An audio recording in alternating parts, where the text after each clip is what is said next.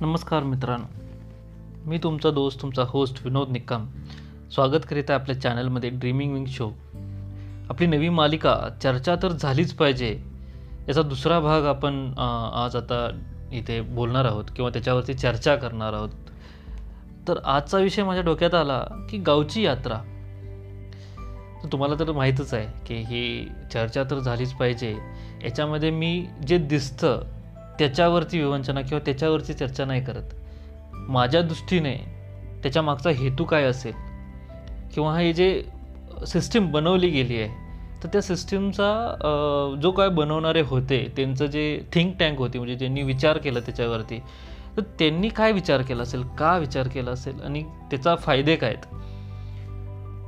सध्याच्या काळात तरी खूप लोक आपलं घर सोडून पैसा कमवण्याच्या नावाखाली आपल्या वेगवेगळ्या शहरात जातात, राज्यात जातात, बाहेरच्या देशात जातात आणि मग त्यांची एकमेकाबरोबर गाठ पडणं हे तर नॉर्मली किंवा असंभवच होऊन गेलेलं आहे. मग एक जी गावची यात्रा ही एक अशी वेळ असते, अशी गोष्ट असते की जी तुम्हाला त्यासाठी तुम्हाला तुमच्या गावात यावं लागतं. हे फार महत्त्वाचं आहे.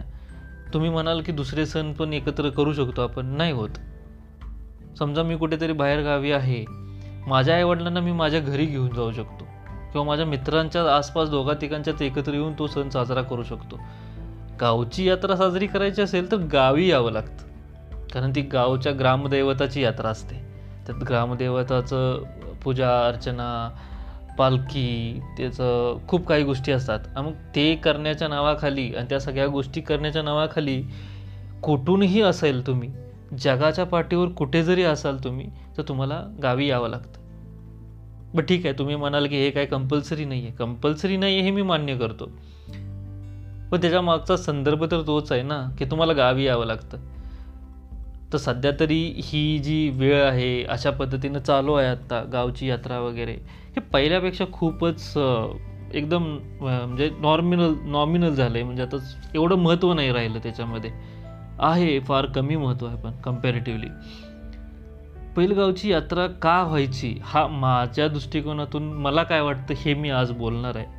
बाकी काही जणांना वाटत असेल की अरे ग्रामदेवता आहे तर ग्रामदेवतासाठी प्रत्येक वर्षी ते करावंच लागतं वगैरे वगैरे. या माझ्या प्रत्येक चर्चेमध्ये 2 मिनिटासाठी तुम्ही देव बाजूला काढून मग आपण बोलू, म्हणजे याच्यात कोणी वाईट वाटून घेऊ नका. मला असं काही मी देवाच्या विरोधात किंवा असं काही नाही. देवाची मला पण खूप आवड आहे, श्रद्धा आहे, पण मी नेहमी त्या गोष्टीकडे एक प्रॅक्टिकल दृष्टीने पाहतो की कुठलीही गोष्ट करताना पूर्वीच्या माणसांनी खूप काही त्याच्यामध्ये विचार केलेला आहे. तो विचार जर आपण कशाच्या पाठीमागे लपून ती केलं आहे ते जर बाजूला काढलं तर तुम्हाला त्याच्यामागचा हेतू समजेल आणि त्याचा एक छोटेखानी प्रयत्न मी आज करतो असं मला वाटतं. तर चला बोलूया आपण गावची यात्राबद्दल. जसं मी म्हटलं की खूप लोक बाहेर गेलेले असतात, त्यांना गावी यावं लागतं आणि मगच ती यात्रा करू शकतो. ह्याच्यामुळं होतं काय की आपला एक समाज, आपली जी कुल म्हणतो आपण किंवा जसं आपण एका आडनावाची लोक किंवा ही यांचं सगळ्यांचं एकत्र भेटणं होतं. आता तुम्ही म्हणाल की ह्याची काय जरूरत आहे सध्याच्या काळात. सध्याच्या काळात किती जरूरत आहे हे मला पण नाही माहीत, म्हणजे मला असं नाही वाटत की सध्याच्या काळात एवढी गरज आहे. पूर्वी होती. पूर्वी असं होतं की आपली कुळ, आपली माणसं, आपला जो एक समाज आहे तो एकत्र आला पाहिजे, त्यांच्यात संघटन झालं पाहिजे, त्यांची प्रगती झाली पाहिजे. मग हे कधी येणार असं जर तुम्ही बोलवलं उद्याच्याला नॉर्मल आमच्या 10वीचं गेट टुगेदर आम्ही करायचा प्रयत्न करतो तर आम्हाला अजून होता येत नाही आहे का? त्याच्यामागं असा हेतू नाही आहे. उद्या त्याच्यामध्ये तुम्ही देव मिक्स करा, बघा कसे सगळे पटकन येतात ते. मी इथे तसंच आहे. देवाला आपण पुढे केलं की सगळी लोकं शांत होतात, लगेच तयार होतात, पर्याय नाही म्हणून समजून घेऊन येतात. तर हे जे संघटितपणा किंवा एकत्र यायला पाहिजे हा त्याच्यामागे एक हेतू होता. एक दुसरा हेतू माझ्या डोक्यात असा येतो कुठेतरी, हा साम्यवादाचा मुद्दा म्हणून समजू आपण. साम्यवादाचा मुद्दा म्हणजे की सगळ्यांचा पैसा एकत्र आणून सगळ्यांच्यामध्ये वाटायचा. तुम्ही म्हणाल हे कसलं, हे कधी होतं यात्रेमध्ये? कोणी कोणाचा पैसा कोणाला वाटत नाही आहे. बरोबर आहे तुमचं, वाटायचा प्रश्न हा नाही आहे. पण तुम्ही जेव्हा यात्रा चालू होते तर यात्रेला देणगी दिली जाते, तर त्या देणगीमागचे हेतू काय असतात? एक असतं मनोरंजन आणि उरलेल्या पैशामध्ये काहीतरी गावाची प्रगती, बरोबर. तर मग आता तुम्ही म्हणाल याच्यामध्ये कुणी पैसा कोणाला वाटला?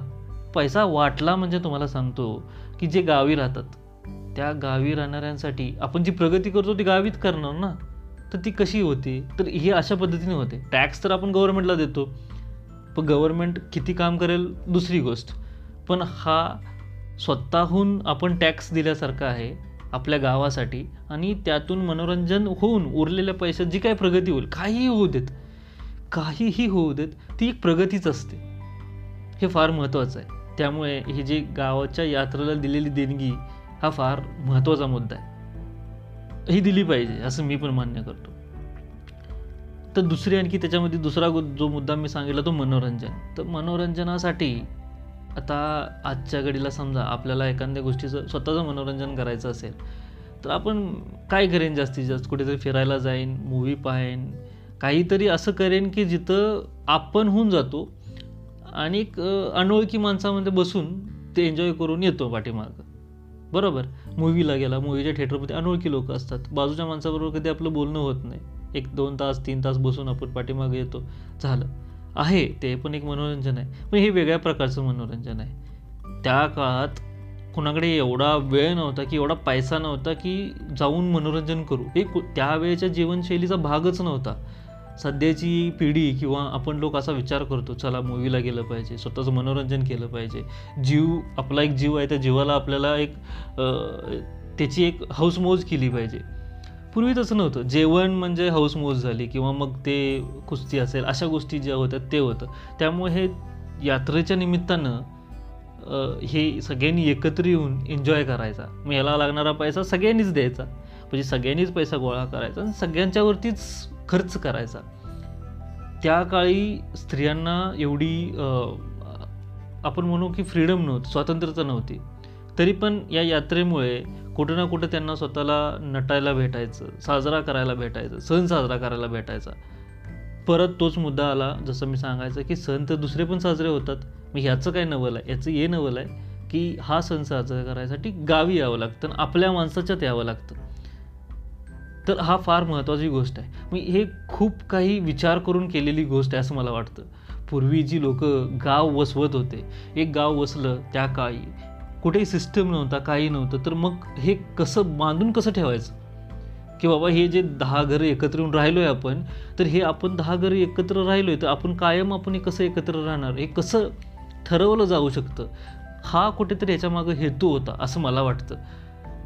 10 जण आले एकत्र, 10 जणांचं कुटुंब एकत्र आलं, त्यांनी एक ग्रामदैवत ठरवलं, प्रत्येक वर्षी ठरवलं की याची पूजा झालीच पाहिजे, त्यामुळे का असं ना ते 10 कुटुंब एकत्र यावी लागली. बरं, सगळ्यांचा पैसा एकत्र गोळा करून सगळ्यासाठी एकत्र त्याची मनोरंजनाची सोय केली गेली, त्यामुळे कंपल्सरी मनोरंजन झालं. मनोरंजन हा आवश्यकतेचा भाग नाही आहे, त्यामुळे खूप लोक मनोरंजन करत नाहीत, सोडून देतात, पण हे कंपल्सरीच मनोरंजन झालं ना की 10 जणांपैकी जर 9 जण म्हटले तर 10व्या लोकाला तर मनोरंजन केलंच पाहिजे. बरं, हे मनोरंजन कसे होते? ओपन थिएटर होते, म्हणजे चौकात असायचं. चौकात असल्यामुळे कसं तुम्ही नाही बघा घरापर्यंत आवाज येणारच आहे, घरातला एक व्यक्ती का असणं जाणारच आहे. बरं, सगळ्यांना मुबलकता होती जायला, एन्जॉय करायला, त्यामुळे एक वेगळी एक त्याच्यामध्ये मर्म होतं. तर मला असं वाटतं की सामाजिकदृष्ट्या पण ह्याच्यामागं खूप मोठे अर्थ आहेत. एक ग्रामदेवता, देवाची पूजा वगैरे सगळं सगळं 1-2 मिनटासाठी बाजूला ठेवलं तर मला वाटतं की एक सामाजिक जडणघडण आणि त्याची प्रगती करण्यासाठी त्याच्यामागं कुठेतरी एक प्रेरणादायी हेतू होता. मी असं समजतो की पूर्वीची जी लोकं होती त्यांचा थिंक टँक खूप हुशार होता. एक सिस्टीम नसलेल्या गोष्टीला सिस्टमॅटिक बनवण्यासाठी जे काही प्रयत्न केले गेले आणि ते प्रयत्न कंपल्सरी करण्यासाठी देवाला कसं त्याच्यामध्ये गुंफलं केलं गेलं, हा फारच म्हणजे एक विषय चर्चेचाच आहे असं मला वाटतं. तुम्हाला काय वाटतं की यात्रा का असते, कशासाठी असते, किंवा त्याचे फायदे काय आहेत, किंवा तुम्हाला असं वाटत असेल तर तोटे पण असू शकतात, तर ते काय आहेत? करा चर्चा तर झालीच पाहिजे. नमस्कार, तुमचा दोस्त विनोद निकम.